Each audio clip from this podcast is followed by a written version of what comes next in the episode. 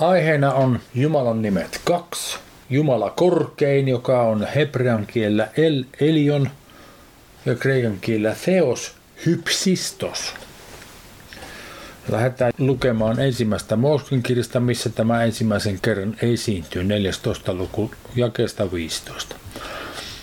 Ja hän, Abram, siinä vaiheessa kun Abraham oli vielä nimeltään Abram, Abram jakoi väkensä ja hyökkäsi palvelijoineen yöllä vihollisten kimppuun. Siis oli käynyt niin, että Lootin perhe oli ryöstetty, vihollinen oli ryöstänyt ja Abraham lähti perään. Hyökkäsi palvelijoina yöllä vihollisten kimppuun ja voitti heidät ja ajoi heitä takaa aina Huubaan saakka, joka on Damaskosta pohjoiseen. Ja hän toi takaisin kaiken tavaran myöskin sukulaisensa Lootin ja hänen tavaransa hän toi takaisin niin myös vaimot ja muun väen.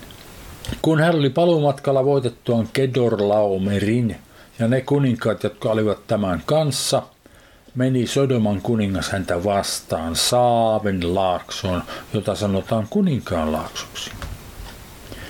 Ja Melkisedek, Saalemin kuningas, toi leipää ja viiniä.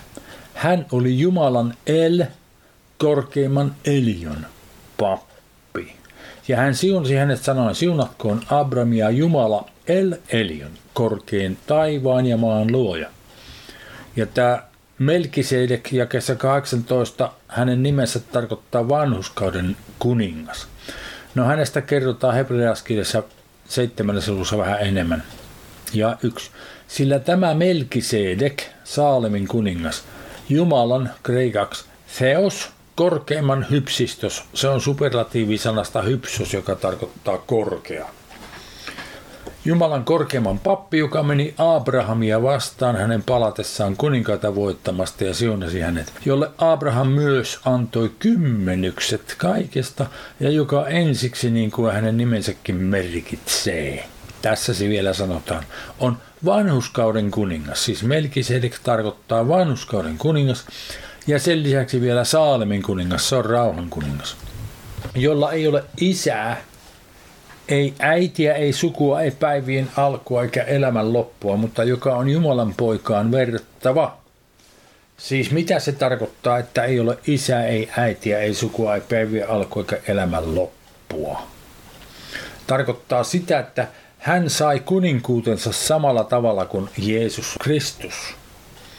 Hän ei perinnyt kuninkuuttaa, vaan sai sen Jumalalta. Siis Jeesus Kristus on tavallaan perinnyt sen Daavidin siemenen kautta, äitinsä Marian kautta. Mutta todellisuudessa raamatussa sanotaan, että hänet asetettiin Jumalan pojaksi voimassa vasta silloin, kun Jumala herätti hänet kuolleesta. Niin se asema ylipappina, mikä Jeesuksella Kristuksella on, niin Jumala antoi sen hänelle. Samalla tavalla se asema Melkisedekillä, Jumalan korkeimman pappina, oli Jumalan antamana. Ja neljä, katsokaa kuinka suuri hän on, jolle itse kanta-isä Abraham antoi kymmenykset parhaimmasta saaliistaan. Sitten jatketaan ensimmäisen Mooseksen 14. luvusta jakeesta 20. Ja kiitti olkoon Jumala El, korkein Elion, joka antoi vihollisesi sinun käsiisi, ja Abram antoi hänelle kymmenykset kaikesta.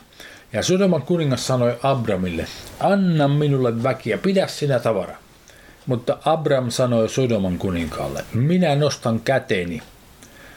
Siis tuolla jakeen lopussa on javannon. Nuo sanat javannon on lisätty sinne kyllä ihan asiayhteydessä hyvin, mutta niille ei ole varsinaisesti vastinetta tekstissä. Siellä sanotaan minä nostan käteni, mutta se tarkoittaa sitä, että minä vannon, että ei se varsinaisesti sotke sitä tekstiä. Mutta Abraham sanoi Sodoman kuninkaalle, minä vannun Herran Jumalan korkeimman, Jehova el Elion, taivaan ja maan luojan puoleen tai nimeen. En totisesti ota en langan päätä, en kengän paulaa, enkä mitään muuta, mikä on sinun, et sanoisi, minä olen tehnyt Abramin rikkaaksi.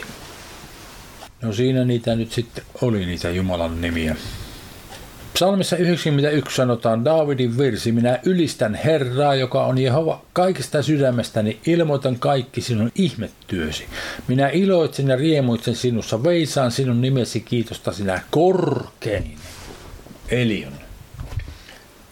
Siis tämä nimi korkein, että Jumala olisi korkein, niin sitä on käytetty muidenkin kansojen Jumalista. He ovat sen omineet, ovat varastaneet tai lainanneet sen hebrealaisilta, kun he ovat ajatelleet, että heidän Jumalansa on kaikkein korkein.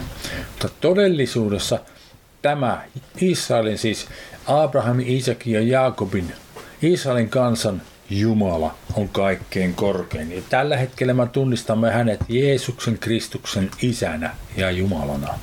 Psalmi 50, lähetään 7. Tämä on Aasafin virsi. Kuule minun kansani, minä puhun. Kuule Israel, minä todistan sinua vastaan. Minä olen Jumala Elohim, sinun Jumalasi Elohim. Elohim kaksi kertaa. Ja Elohim on taas sana, jota on käytetty sekä Jehovasta taivaan Jumalasta että muistakin Jumalista. Ja kahdeksan, en minä sinun teurasuhreistasi sinua nuhtele, ja sinun polttouurisi ovat aina minun edessäni.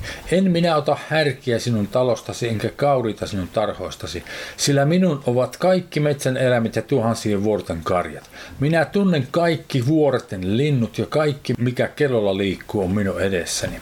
Jos minä isoaisin, tarkoittaa, jos minulla olisi nälkä, en minä sitä sinulle sanoisi, sillä minun on maanpiiri ja kaikki, mitä siinä on.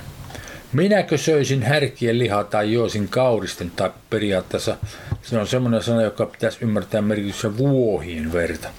Uhraa Jumalalle Elohim. Kiitos ja täytä lupauksesi korkeimmalle Elion. Ja avuksesi huuda minua hädänpäivänä, niin minä tahdon auttaa sinua ja sinun pitää kunnioittamaan minua. Siis meidän pitäisi uhrata kiitoksiamme Jumalalle – ja pitää lupauksemme, jotka teemme hänelle korkeimmalle. Ja häntä pitäisi meidän huutaa avuksemme hädän päivänä. Ja hän tahtoo auttaa meitä. Ja sitten meidän pitäisi kunnioittaa häntä. Tuo alun pitäen kirjoittu Israelisilta samat periaatteet koskee meitä Jumalan lapsina tänä päivänä. Sitten luetaan psalmi 73. Tämäkin on Aasafin virsi. Lähdetäänkö sitä yksi? Totisesti Jumala, Elohim, on hyvä Israelin niille, joilla on puhdas sydän.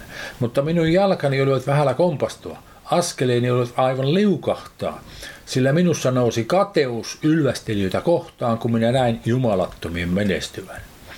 Hänellä ei ollutkaan puhdas sydän, sillä he ovat vaivoista vapaat kuolemaansa asti. He ovat voimakkaat ja lihavat. Pitäisi ymmärtää merkityksessä – heidän voimansa tai terveytensä on runsas. Tässä puhutaan nyt jumalattomista. Hän havaitsi tämän ja oli heille kateellinen. Ja viisi. Eivät he koe muiden kuolevaisten tuskia tai rasituksia, eikä heitä vaivata niin kuin muita ihmisiä. Sen tähden ylpeys heillä kaulakoristeena, väkivalta on puku, joka heidät verhoaa. Heidän silmänsä pullistuvat ulos heidän lihavuudestaan.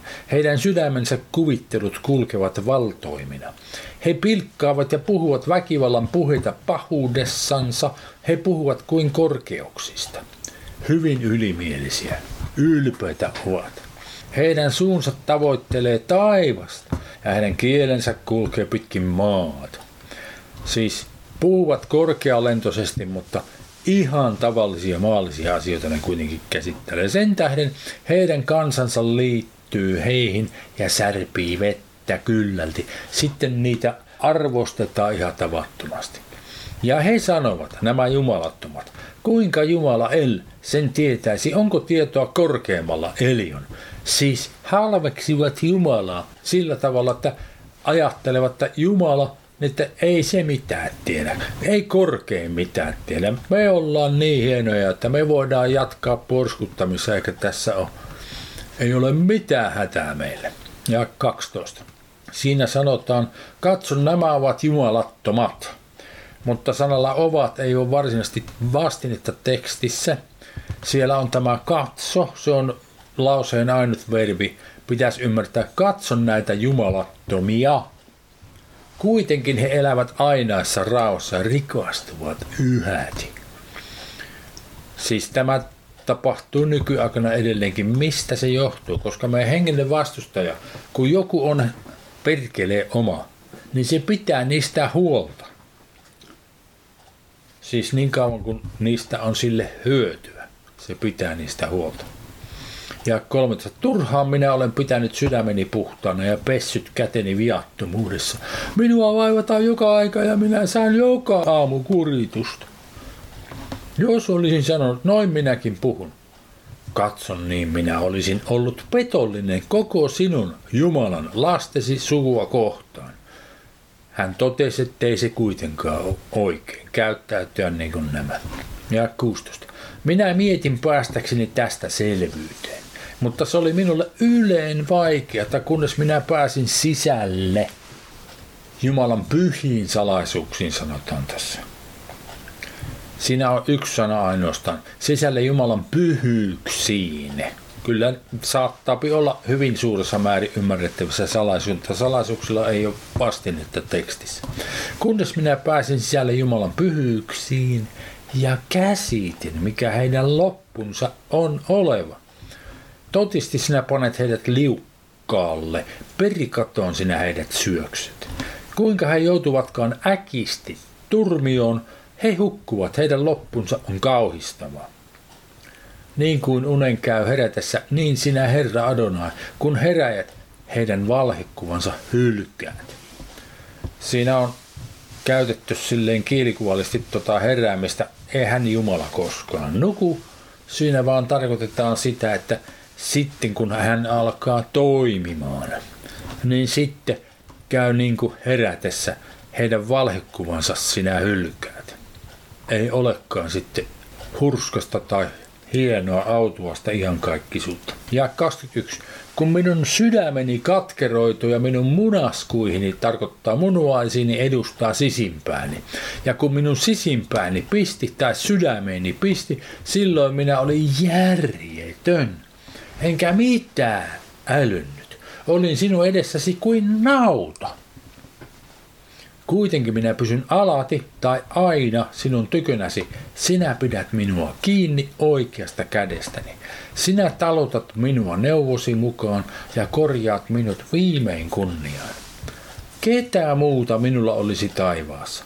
Ja kun sinä olet minun kanssani, en minä mistään maan päällä huoli, tai en minä mitään maan päällä kaipaa. Minulla on tarpeeksi kaikkea. Sitten eikä se kuussalla vaikka ei ole vastinetta. Tekstistä voitaisiin sanoa, minun ruumini ja sieluni nääntyy. Ja voitaisiin lisätä sana mutta tuohon. Minun ruumini ja sieluni nääntyy. Mutta Jumala Elohim on minun sydämeni kallio ja minun osani iankaikkisesti. Sillä katso, jotka sinusta eriävät tai ovat kaukana, ne hukkuvat. Sinä tuhoat kaikki, jotka haureudossa sinusta luopuvat mutta minun onneni on olla Jumalaa Elohim lähellä. Minä panen turvani Herran Adonai, Herran Jehovi, kertoakseni kaikkia sinun tekojasi. Siinä on Jehovi, toinen sana, se on muunama sanasta. Jehova tarkoittaa ihan täsmälleen sanaa, ei suinkaan tarkoita Herraa, vaan se tarkoittaa iankaikkisesti olemassa olevaa Jumalaa. Jumalan erisnimi, jonka hän sitten erikseen vielä Moosekselle kertoessaan, kun Mooses kysyi, että kenen sä sanot, että minut lähetti, niin käski esittelemään itsensä Israelin kansalle tällä nimellä. Jumalan absoluuttinen erisnimi on Jehova. Nämä muut nimet on semmoisia, voi olla muilla Jumala, mutta tätä nimeä Jehova ei ole kenellekään muulla. Ja se tarkoittaa iankaikkisesti olemassa oleva. Sitten luetaan psalmista 23, lähetäkästä 1. Laulu Aasafin virsi. Jumala, Elohim, älä ole niin ääneti, älä ole vaiti, älä ole Jumala, el niin hiljaa. Sillä katso sinun vihollisesi pauhaavat ja sinun vihaajasi nostavat päätänsä. Heillä on kavalat hankkeet sinun kansaasi Israelia vastaan ja he pitävät neuvoa sinun suojattajasi vastaan. No niin ne tekee kyllä nykyaikanakin meidänkin aikanamme esimerkiksi päiviräisestä vastaan pidetään neuvoa. He sanovat, tulkaa, hävittäkää me heidät olemasta kansani, ettei Israelin nimeä enää muisteta. Täytä heidän kasvonsa häpeällä, että he etsisivät sinun nimeäsi, Herra.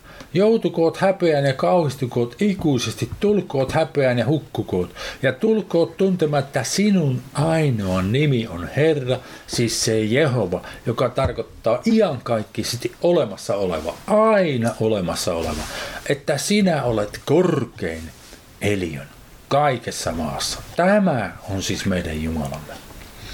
Psalmissa 91 sanotaan, jakessa 1-2, joka korkeimman eliön suojassa istuu ja kaikki valtian Shaddai varjossa pyöpyy. Se sanoo, Herra, Jehova on minun turvani ja linnani. Hän on minun Jumalani Elohim, johon minä turvaan. Ja tämä on profetallinen psalmi ja siinä puhutaan Jeesus Kristusta. Siis Jeesus Kristus istuu korkeamman suojassa ja yöpyy kaikki valtian varjossa, ja nyt kun meissä on Kristus, meillä on etuoikeus käyttää jos samalla tavalla. Eli tällä tavalla koko profeetallinen psalmi 91 tuleekin koskemaan myös meitä, koska meissä on Kristus. Markus, mennään Markus evankeliumiin. Luetaan viidennestä luvusta jakeet 6 ja 7. Kun hän kaukaa näki Jeesuksen, tämä on nyt yksi riivattu mies, jota oli sidottu kaikenlaisella kahlella. Juoksi hän ja kumartui maahan eteensä. Ja huutaen suurella äänellä sanoi, mitä sinulla on minun kanssani tekemistä Jeesus, Jumalan Theos, korkeimman hypsistos poika. Minä vannotan sinua Jumalan kautta, älä vaivaa minua. Siis perkele hengitkin tarkkaan ties kuka Jeesus Kristus oli, Jumalan korkeimman poika apostolien teot 7. luku ja 44. Todistuksen maja oli meidän isillämme. Tämä on keskellä Stefanuksen viimeistä puhetta ennen kuin hänet surmattiin. Todistuksen maja oli meidän isillämme erämaassa, niin kuin hän, joka puhui Moosekselle, oli määrännyt sen tehtäväksi. Sen kaavan mukaan, minkä Mooses oli nähnyt. Ja meidän isämme ottivat sen perintönä vastaan ja toivat sen Joosuan johdolla maahan, minkä he valtasivat pakanoilta jotka Jumala karkoitti meidän isiimme tieltä. Näin oli Daavidin päiviin saakka. Hän sai armon, siis David sai armon Jumalan edessä ja anoi, että hän saisi valmistaa majan Jaakobin Jumalalle. Mutta Salomo hänelle huoneen rakensi. Korkein hypsistos, siis meidän Jumalamme, ei kuitenkaan asu käsillä tehdyissä huoneissa – sillä näin sanoo profeetta. Taivas on minun valtaistuimeni, siis Jumalan valtaistuin. Ja maa minun jalkojeni astilauta. Minkä kaltaisen huoneen te minulle rakentaisitte, sanoo Herra. Tai mikä paikka olisi minun leposiani? Eikö minun käteeni ole tätä kaikkea tehnyt? Enkö minä itse ole kaiken tämän tehnyt? Jossa minä itse istun valtaistuimellani ja maa on minun jalkojeni astilauta. Niin minkälaisen huoneen te mulle rakentaisitte, minä sinne mahtuisin? Siis ajatellaan maapallon kannalta, niin miltä tahansa kohdalta maapallo, kun katsotaan taivaalle, niin siellä universumissa Jumala on kaikkialla. Ja sitten ihan sama juttu, miltä tahansa kohtaan katsotaan alaspäin, vaikka sinne maan sisuksiin päin. Ei ole mitään semmoista paikkaa koko universumissa olemassa, missä Jumala ei itse olisi. Niin mitenkä voidaan hänelle rakentaa huone, johon hän sopisi asumaan? No tämän ongelman Jumala on itse ratkaissut seuraavalla tavalla. Lähdetään lukemaan Efesolaskirjan toisesta luvusta. Ollaan niitä kymmentä ensimmäistä jaetta luettu monta kertaa, niin lähdetään tästä kymmenestä jakeesta eteenpäin.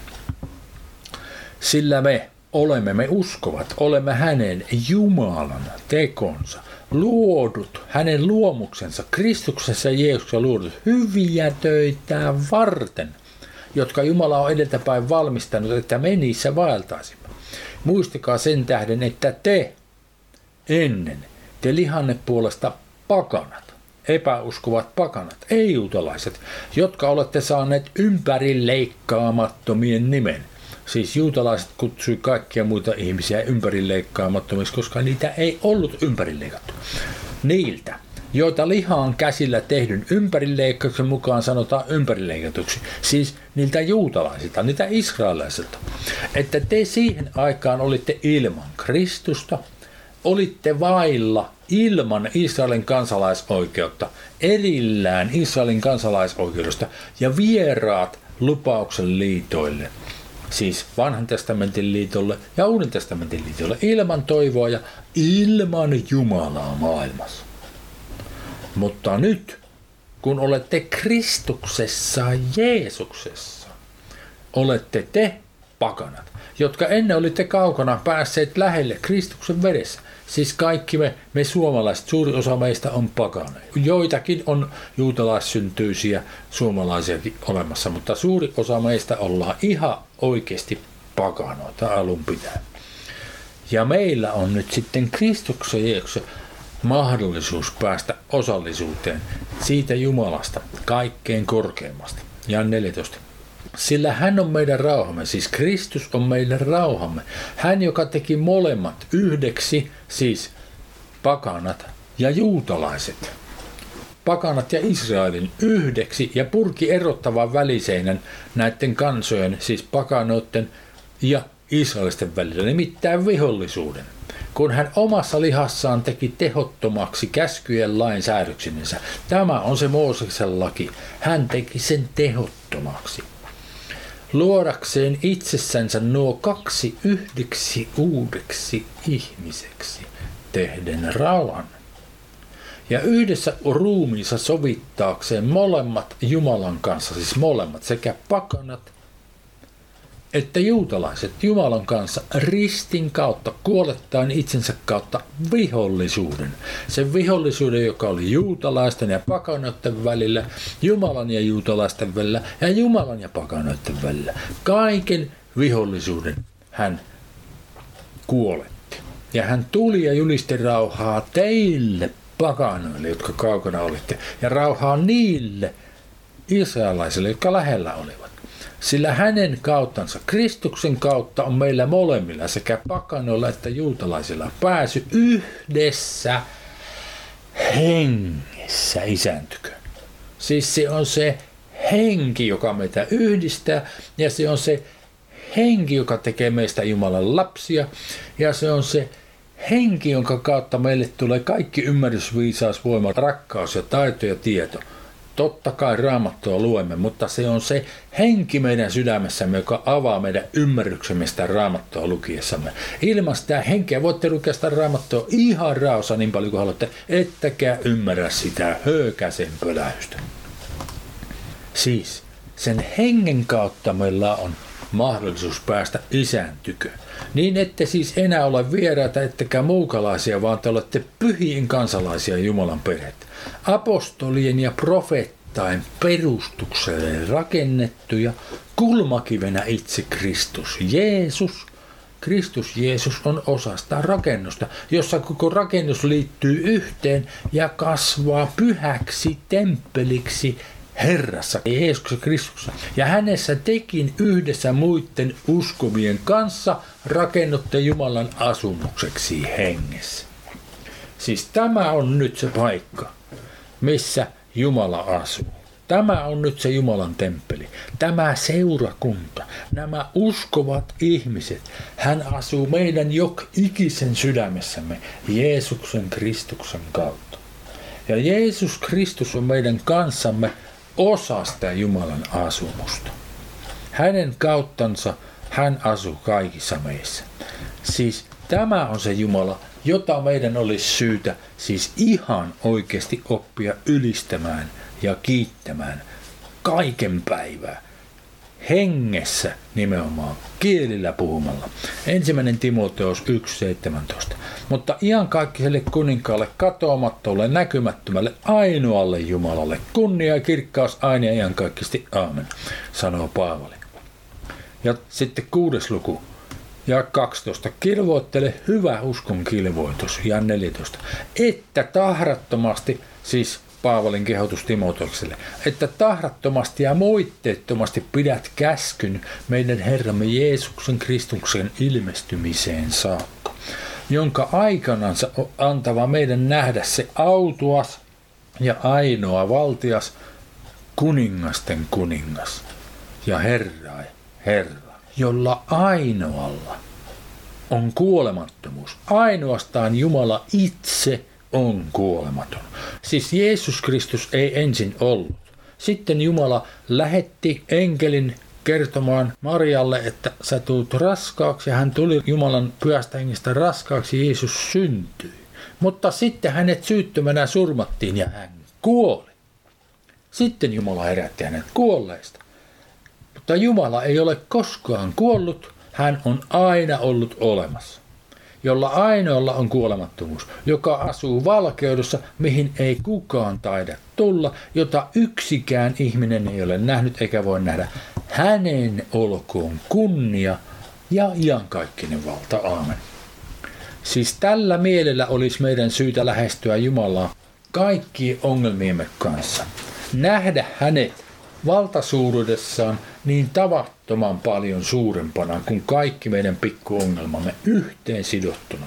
Eivät ole mitään verrattuna häneen. Jostain syystä mulla on pyörinyt mielestä, mutta ajattelin kertoa teille tämmöinen käytännöllinen asia. Siis elokuussa, kun oltiin pohjolaisilla ja se oli se elonkorjuujuhla. Sitten sen, sen illan lopussa, ennen kuin lähdettiin ajamaan takaisin, mä puhuin Rajan kanssa opettamisesta ja sitten puhuttiin ihmisten ja niin kuin, siis sen takia, kun hän opettaa ratsastusta ja minä olen opettanut sellonsoittoa koko ikäni ja sitten se omaksumiskyvyn kehittäminen nuorisolle on ollut mulle hirveän tärkeä asia ammatillisesti työssä, niin tota, nämä liittyy kyllä nyt yhteen näihin meidänkin aiheisiin. Niin kun sitä keskusteltiin ja hämmästeltiin vähän, että mitenkä yksinkertaisesti se loppujen lopuksi on, ja kuitenkin aika vaikeaa välillä se opettaminen, niin Raija sitten sanoi, että kun mä kysyin, että kauanko kestää hevosen kouluttaminen kilpahevoseksi, kun on suurin piirtein aikuisikään tullut hevonen, jota ruvetaan kouluttamaan kilpahevoseksi, niin se koulutus kestää kuusi viikkoa. Hevonen oppii sen touhun kuudessa viikossa. Sitten mä kysyin Realta, no kauanko kestää sun oppilaillas, jotka on, siis siellä on lapsia, nuoria, aikuisia. Ja sitten rajasin, että ei ole kovin suurta eroa lasten ja aikuisten välillä. Keskimääräisesti kaikki oppii suurin piirtein yhtä nopeasti. Niillä menee kolme vuotta. Jos joku on tosi lahjakas, niin voipi oppia vuodessa. Siis kuvitelkaa ihmiset oppii niin paljon hitaammin sen touhun kuin se hevonen. Mistä se johtuu? Sitä on mietitty. Ja silloin mietittiin kanssa ja tultiin siihen ratkaisuun, että kun raja opettaa sitä hevosta, niin se hevonen saa ainutta oikeata informaatiota kaiken aikaa. Sille ei anneta yhtään virheellistä tietoa, eikä se tee yhtään virhettä, kun raja pitää huolen siitä, että se tekee sen oikein, mitä sille opetetaan. Jos se pikkusen aluksi haparoi, niin sitten sitä toistetaan sitä oikeaa suoritusta niin pitkään, että se jää sinne muistiin. Tällä tavalla on harjoiteltava kanssa. Niin kun siis olen opettanut sellonsoittoa, niin siinä on mennyt semmoinen neljä, viisi vuotta, kun lapset on ruvennut soittaa selloa ennen kuin ne on ruvenneet silleen enemmän tai vähemmän itsenäisesti vanhempiensa ohjauksessa tai opastuksella tai patistuksella niin riittävästi harjoittelemaan. Neljä-viisi vuotta siihen menee ennen kuin ne rupeaa harjoittelemaan. No, mutta sitä pikkuhiljaa lisätään, että ensin mulla on tavoitteena, että harjoitellaan yhden kerran päivässä. Sitten on tavoitteena, että siis joka päivä. Ensimmäinen tavoite on, että harjoitellaan yhden kerran päivässä koko viikon jokaisena päivänä. Sitten kun se sujuu helposti, niin sitten harjoitellaan kaksi kertaa päivässä. Ja kun se sujuu helposti, niin kolme kertaa päivässä. Ja kun se sujuu helposti, niin neljä kertaa päivässä. Ja se neljä kertaa tavallisesti riittää, koska ne pikkuhiljaa lisääntyi, ne venyi ne harjoituskerrat, ne, että jos ensimmäisen kerran harjoittelee kolme varttia, toisen kerran puoli tuntia, kolmannen kerran puoli tuntia, vielä varttitunti, niin siitä tulee kaksi tuntia jo. Ja kouluikäiselle se on ihan riittävästi. Se, on niin kuin ammattiin menossa semmoinen joo. Niin kun sitä harjoitellaan, niin on tarkoitus tehdä kaikki suoritukset virheettömästi. Ja niitä toistetaan ensin hitaasti, että saadaan menemään se virhettömästi ja sitten nopeammin tarvittavaan tempoon nostamalla, että saadaan menemään virheettömästi. Ja sitten ne äkkiä oppii soittamaan. Niin nyt kun ei kouluissa opeteta omaksumaan, siellä kerrotaan vain hirveät määrät asioita, mitä tarvitsisi tietää, mutta tavallisesti ei opettajat kerro, millä tavalla ne opitaan. Niin nyt ajatelkaa, kuinka Jumala on järjestänyt tämän. Meillä on etuoikeus kääntyä Herramme Jeesuksen Kristuksen puoleen, joka joka tilanteessa pystyy kertomaan siis vimpan päälle, piirun tarkkuudella, mitä kannattaa tehdä ja millä tavalla. Hänen ohjauksessaan. Ja tämä on niin kuin takuu varma juttu, että näin käy.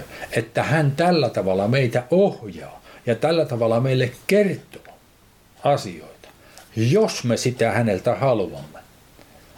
Ja se menetelmä, millä me ilmaisemme Herrallemme Jeesukselle Kristukselle, että me haluamme tehdä mitä hän pyytää meitä tekemään, on, että me tunnustamme häntä Herraksi. Ei siis yhden kerran uskovaksi tultuamme, vaan koko ajan koko loppuelämämme, niin kauan kuin elämme tässä ruumissa täällä. Sitä varten Jumala on antanut meille mahdollisuuden puhua kielillä. Kun meillä on se pyhänki, niin kiellä puhumalla meillä on etuoikeus tunnustaa Jeesusta Herraksi koko ajan. Se ei vaadi meiltä kovin paljon ymmärrystä. Meidän ymmärryksemme jää vapaaksi. Silloin hän pystyy kertomaan meille kaiken aikaan niitä asioita, mitä hän haluaa meidän tietävän ja mitä hän haluaa meidän tekevän. Siis jos haluatte kuulla Herralta ja olla varmoja, että se mitä te kuulette on Herralta, niin opetelkaa puhumaan kielillä ja sitten kyselemään Jumalalta.